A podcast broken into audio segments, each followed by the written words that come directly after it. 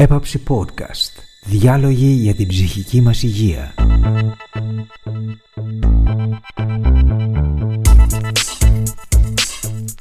Σε αυτό το επεισόδιο η Αγγελική Σπανού φιλοξενεί το Δημήτρη Τάκη.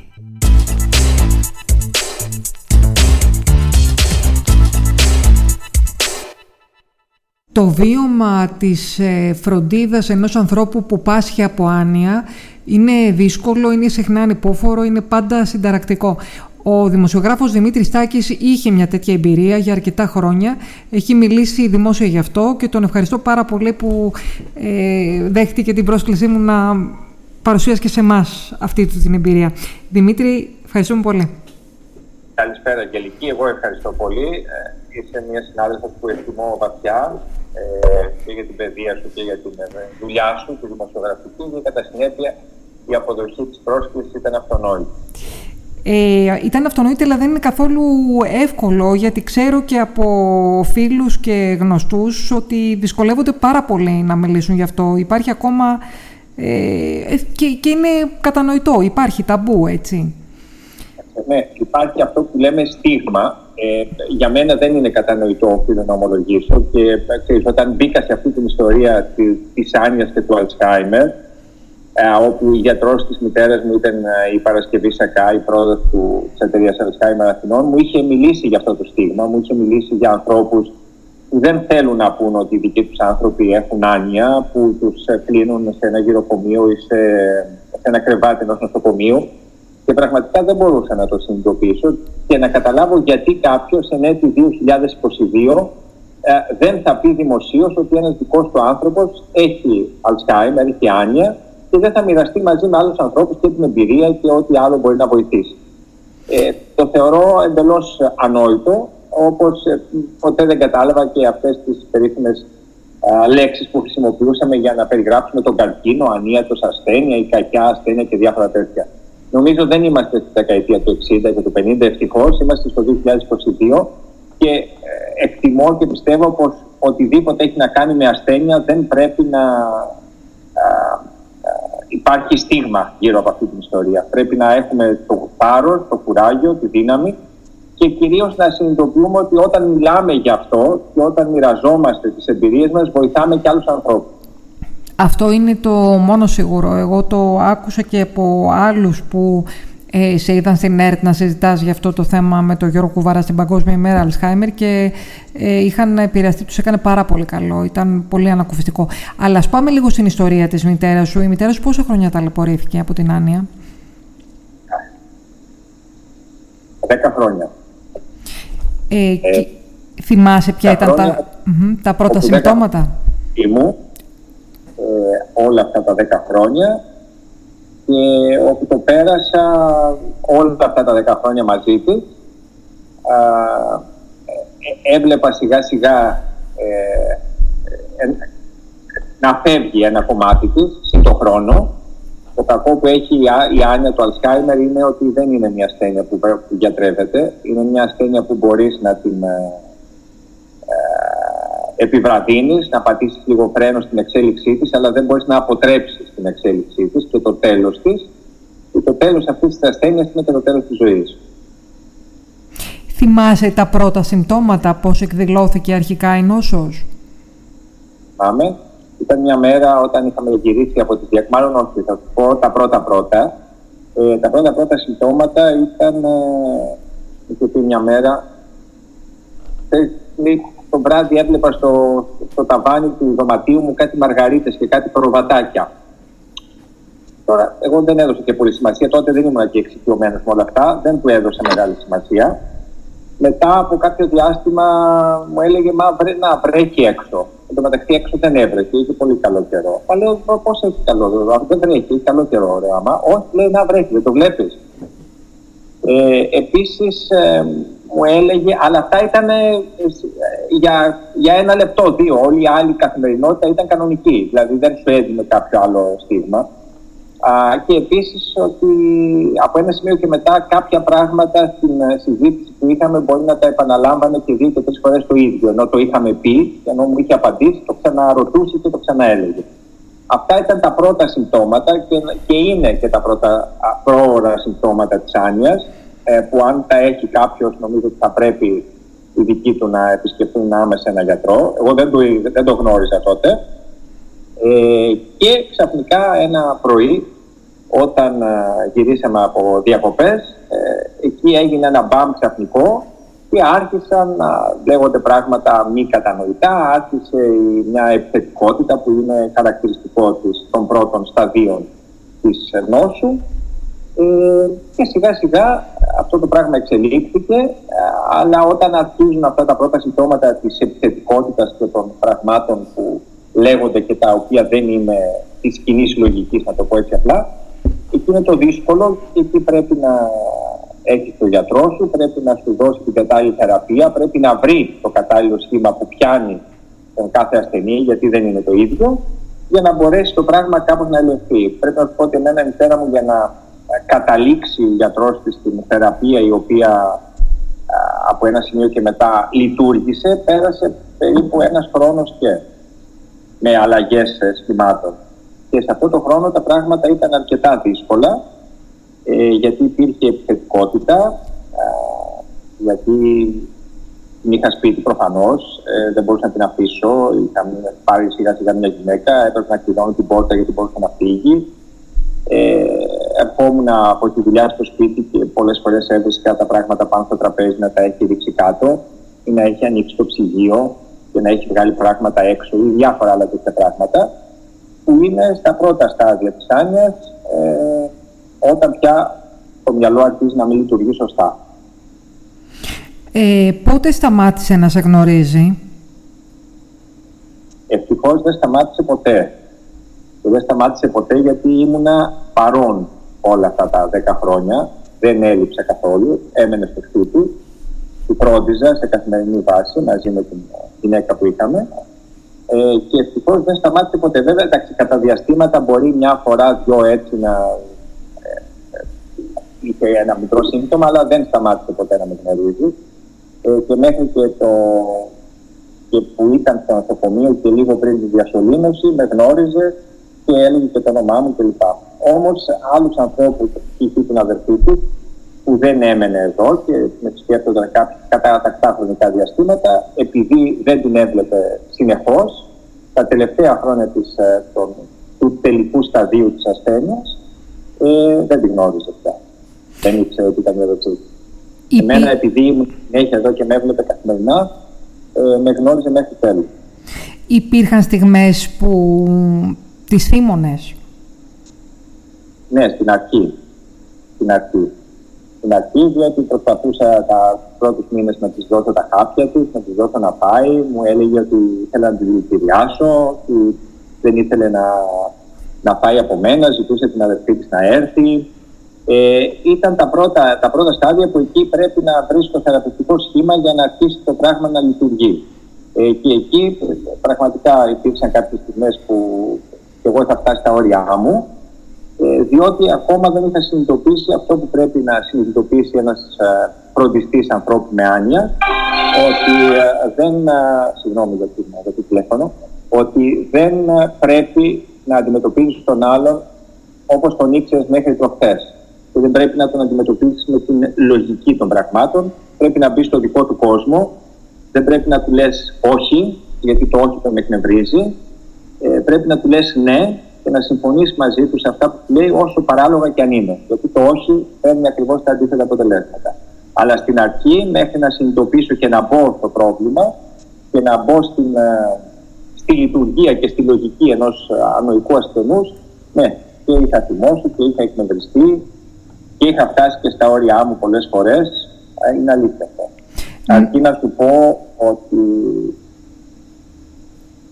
τον ε, πρώτο 1,5 χρόνο, τα πρώτα δύο χρόνια, γιατί τότε ήμουν και στο Μέγκα και κάναμε και την πρωινή εκπομπή με τον Ιορδάνη, είχαν υπάρξει στιγμές που στη διάρκεια της νύχτας είχα ξυπνήσει 5 και 6 φορές, διότι σηκωνόταν, διότι έλεγε ότι πρέπει να φύγουμε, ότι θέλουν να μας χτυπήσουν, θέλουν αυτό, ξέρετε, αυτά τα που λένε οι ανεργοί ασθενείς και έπρεπε να σηκωθώ έξι φορές μέσα στη νύχτα και 6,5 ώρε το, το πρωί να είμαι και στον αέρα τη τηλεόραση. Σκέφτηκες ποτέ να τα παρατήσεις; Όχι. Θα σου πω γιατί. Ε, μου είπαν πολλοί φίλοι και γνωστοί ότι αν θα ήταν καλύτερο από ένα σημείο και μετά να μπει σε ένα χειροκομείο, σε ένα εξειδικευμένο κέντρο κλπ. Ε, εγώ επειδή ήξερα την μητέρα μου και το χαρακτήρα της, ήξερα ότι αν το κάνω αυτό, ε, μετά ο χρόνος θα αρχίσει να μετράει αντίστροφα για εκείνη. Ε, και αυτό ψυχολογικά δεν μπορούσα να του πω. Καλό ή κακό. Ε, επίσης είχα αποφασίσει ότι όσο είναι στα πόδια της και είναι όρθια, δεν θα το κάνω. Εάν, ε, γιατί υπάρχουν πολλοί ανοητικοί ασθενείς που είναι κατάκητοι για χρόνια. Ε, Ευτυχώς στη δική μου περίπτωση η μητέρα μου δεν υπήρξε κατάκητη ούτε για μια μέρα. Και όταν μπήκε στο νοσοκομείο, όπου έφυγε και 15 μέρες μετά, ήταν η πρώτη φορά στη ζωή της που μπήκε στο νοσοκομείο. Ε, κατά αυτή την έννοια δεν το σκέφτηκε γιατί δεν υπήρξε ποτέ κατάκητη, ήταν στα πόδια της μέχρι και τη μέρα που ε, ήρθε το ασθενοφόρο και την πήρε. Ε, και έτσι, επειδή ήταν ένας άνθρωπος που ήταν όρθιος, ε, που μπορούσε να έχει μια στοιχειώδη συνεννόηση και μπορούσε να έχει μια στοιχειώδη λειτουργία. Ε, επέλεξα να μην το κάνω γιατί δεν μπορούσα ψυχολογικά να το κάνω. Σκέφτηκες ποτέ να ζητήσεις βοήθεια ο ίδιος; Ε, βοήθεια είχα, όπως σου είπα, από την ε, Παρασκευή Σακά που ήταν... Ε, όχι, όχι, εννοώ ψυχολογική υποστήριξη δική σου. Όχι, θα σου πω γιατί. Γιατί ε, είναι πολύ σημαντικό για έναν ασθενή ε, να μπορείς να βρεις τον γιατρό ανά πάσα ώρα και στιγμή.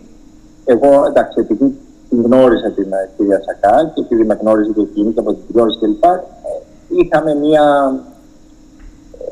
είχα την τύχη να έχω μια καλύτερη επαφή μαζί τη. Ενδεχομένως μπορεί να μην την έχουν όλοι οι άνθρωποι και είναι λογικό. Και μπορούσα όποτε αισθανόμουν ότι τη χρειαζόμουν να την βρω στο τηλέφωνο. Και αυτό ήταν μια πολύ μεγάλη ε, παρηγοριά και μια πολύ μεγάλη βοήθεια, πρέπει να πω. Ε, από εκεί και πέρα, ε, όταν πέρασε το δύσκολο διάστημα του ενός ενάμιση έτους, που, που έπρεπε να μπω στο το πρόβλημα και να το συνειδητοποιήσω, από εκεί και μετά μπόρεσα ψυχολογικά να το διαχειριστώ.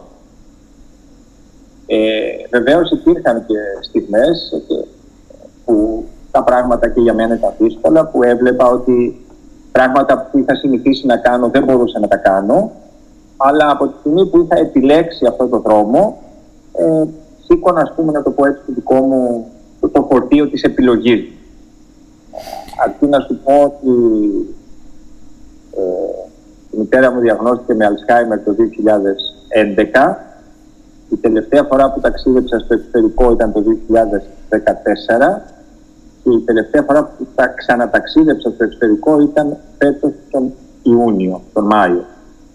Ε, δεν μπορούσα να ταξιδέψω όλα αυτά τα χρόνια, γιατί παρά το γεγονός ότι είχα α, γυναίκα που τη φρόντιζε, ε, όπως κάθε ασθενής με άνοια έχει τα, τα, δικά του κουμπιά να το πω έτσι. Η μητέρα μου λοιπόν δεν πήγαινε στο κρεβάτι αν δεν την πήγαινε εγώ το βράδυ. Ακόμα και όταν ήταν γυναίκα και ακόμα και όταν προσπαθούσε να την ε, Πάλι η γυναίκα δεν σηκωνόταν το καναπέ. Έπρεπε να έρθω εγώ να την ε, βάλω να κινηθεί. Και πολλές φορές που ήμουν στην Βουλή και που είχε και προημερησίες και βραδινές συγκεντρώσεις και ε, συνεδριάσεις και όλα αυτά, έπρεπε να φύγω για λίγο από την Βουλή και εκεί οι συνάδελφοι κρατούσαν, ε, πώς το λένε, την, την βοήθεια, μου παρήχαν μια βοήθεια για το αν θα επρόκειτο να υποθεί κάτι για να μην το χάσω ερχόμουν, την έβαζα για ύπνο και την έβαζα στη Βουλή. Σαν μωρό. Θα σου πω ότι τα λέω, δεν τα έχω ξαναπεί. Ε, αλλά είναι μια πραγματικότητα, δεν το λέω ούτε για να κάνω το μύρο, ούτε για οτιδήποτε άλλο, απλά μεταφέρω μια πραγματικότητα πώς είναι να είσαι ε, φροντιστής ενός ασθενούς, θέλει δύναμη και κουράγιο και θέλει και απόφαση. Δηλαδή, ή το αποφασίζεις και το κάνεις, ή αλλιώς, αν δεν το αποφασίσεις, καλύτερα να επιλέξεις ένα άλλο δρόμο. Και θα σου πω γιατί. Γιατί ο ανοϊκός ασθενής είναι πλήρως εξαρτημένος από τον φροντιστή του. Εάν δεν τον φροντίσει ο φροντιστής, δεν θα ζητήσει ούτε νερό, δεν θα ζητήσει ούτε φαγητό, δεν θα πιει ούτε τα χάπια του, ε, ενδεχομένως μπορεί και να μην πάει να κινήσει. Δηλαδή είναι πώς να το πω, σαν ένα μωρό παιδί εντελώς που εξαρτάται απολύτως από τον φροντιστή του. Ε, Ένας ανοικό ασθενής Δημήτρη, επειδή είμαι σίγουρο ότι θα έκανες το ρεπορτάζ θέλοντας και μη, ε, μπορεί να βρει λύση στο δημόσιο σύστημα υγείας; Θα σου πω ότι μέχρι πριν από λίγα χρόνια το Alzheimer δεν θεωρείται αναπηρία. Απίστευτο. Ε, τα τελευταία χρόνια το Alzheimer μπήκε επί, επί Υπουργείας Ξανθού άρχισαν οι πρώτες ε, προσπάθειες ε, ο οποίος ο κ. Ξανθός, ο Υπουργός Υγείας του ΣΥΡΙΖΑ, είχε και αυτός ε, του γονεί του με άνοια, έναν από των γονέων του και γνώριζε το, το πρόβλημα. Και μετά συνέχισε ευτυχώς πάνω σε αυτά που οικοδομήθηκαν επί Ανδρέας Ξανθού, συνέχισε και ο Άδωνης Γεωργιάδης και ο Μάκης Βορύδης, ο οποίο γνώριζε το πρόβλημα από πρώτο χέρι. Και τώρα γίνονται κάποια πράγματα, υπάρχουν και κάποια επιδόματα, δεν υπήρχε τίποτα. Δεν αναγνωριζόταν καν η άνοια ως αναπηρία. Που όποιος έχει ανθρώπους με άνοια και μας ακούει, ξέρει ότι από ένα σημείο και μετά είναι απολύτως εξαρτημένος, άρα ε, απολύτως. Ε, να το πω, ε, ως ένα βαθμό ανάπηρο ο, ο ασθενής. Ε, γιατρούς, ε, δηλαδή ιατρική κάλυψη μπορείς να βρεις στο δημόσιο σύστημα υγείας μόνο; Άμεσα. Να το, να, άμεσα. Δηλαδή, διαπιστώνεις ότι η μητέρα σου έχει συμπτώματα άνοιας. Μπορείς να πας σε ένα δημόσιο νοσοκομείο, να βρεις γρήγορα ένα ραντεβού, να σου προσφέρουν γρήγορα φαρμακευτική πρόταση; Ε, δεν το ξέρω αυτό να το ομολογήσω. Ναι. Ε, υπάρχουν και στο δημόσιο τέτοιες δομές κλπ. που μπορείς να. Ε, εγώ δεν το είχα ψάξει γιατί πήγα κατευθείαν στην ε, του κ. Σακά. Ε, αλλά δεν νομίζω ότι τα πράγματα ήταν, τώρα μπορεί να είναι καλύτερα ε, στα δημόσια νοσοκομεία, αλλά δεν είναι, ε, δεν είναι αυτό που υπάρχει σε άλλες χώρες. Είμαστε πολύ πίσω ε, και στο εθνικό και στο δημόσιο σύστημα υγείας αλλά και στα ιδιωτικά και στο ιδιωτικό σύστημα είμαστε αρκετά πίσω από σε σχέση με άλλες χώρες όσον αφορά την αντιμετώπιση αμυϊκών ασθενών και όσον αφορά και τα κέντρα ημέρες που πρέπει να υπάρχουν και τις δομές τις εξειδικευμένες που πρέπει να υπάρχουν για να α, αφήσει, να το πω έτσι, κάποιο τον άνθρωπο αν δεν μπορεί για αντικειμενικούς, για πρακτικούς λόγους. Μην κοιτάς τώρα που εγώ είχα μια δουλειά και που μπορούσα να, να το κάνω αυτό, ε, να είμαι, να πηγαίνω, έρχομαι, να κάνω όλα αυτά. Αν έπρεπε να λείπω εβδομάδες και μήνες από το σπίτι, και αν είχα μια δουλειά που έπρεπε να, να έχει και ταξίδια στο εξωτερικό κλπ., προφανώς δεν θα μπορούσα να το κάνω. Θα έπρεπε να έχω μια άλλη επιλογή. Άρα, ε, ναι, είμαστε πολύ πίσω ε, σε σχέση με άλλες ευρωπαϊκές χώρες. Δημήτρη, σε ευχαριστώ πάρα πολύ που μοιράστηκες σε αυτό το βίωμα μαζί μας. Εγώ σας ευχαριστώ πάρα πολύ. Νομίζω ότι πρέπει να μιλάμε για όλες τις ασθένειες και να μιλάμε καθαρά και δυνατά, να μοιραζόμαστε αυτά που έχουμε βιώσει και αυτά που έχουμε περάσει, γιατί δίνουν ε, δύναμη σε άλλους ανθρώπους, να εξαλείψουμε το στίγμα, διότι δεν πρέπει να υπάρχει στίγμα για οτιδήποτε το 2022 και να ξέρουμε ότι όταν αποφασίσουμε να φροντίσουμε έναν ασθενή με άνοια, ότι είναι απολύτως στα χέρια μας, απολύτως εξαρτάται από μας, αλλά ακόμα και έτσι, βαθιά μέσα του, ξέρει ότι έχει έναν άνθρωπο, ότι μπορεί να στηριχθεί σε έναν άνθρωπο, ότι υπάρχει ένας άνθρωπος που τον φροντίζει και αυτό, ξέρεις, είναι μια μεγάλη παρηγοριά ε, στο τέλος. Εμένα όταν έφυγε η μητέρα μου, ε, ήξερα και ξέρω ότι της προσέφερα ό,τι μπορούσα και ενδεχομένως και περισσότερα. Και κατά αυτήν την έννοια έχω απολύτως ήσυχη τη συνείδησή μου και αυτό πίστεψέ με είναι πολύ μεγάλο ξαλάφρωμα ε, για κάποιον άνθρωπο.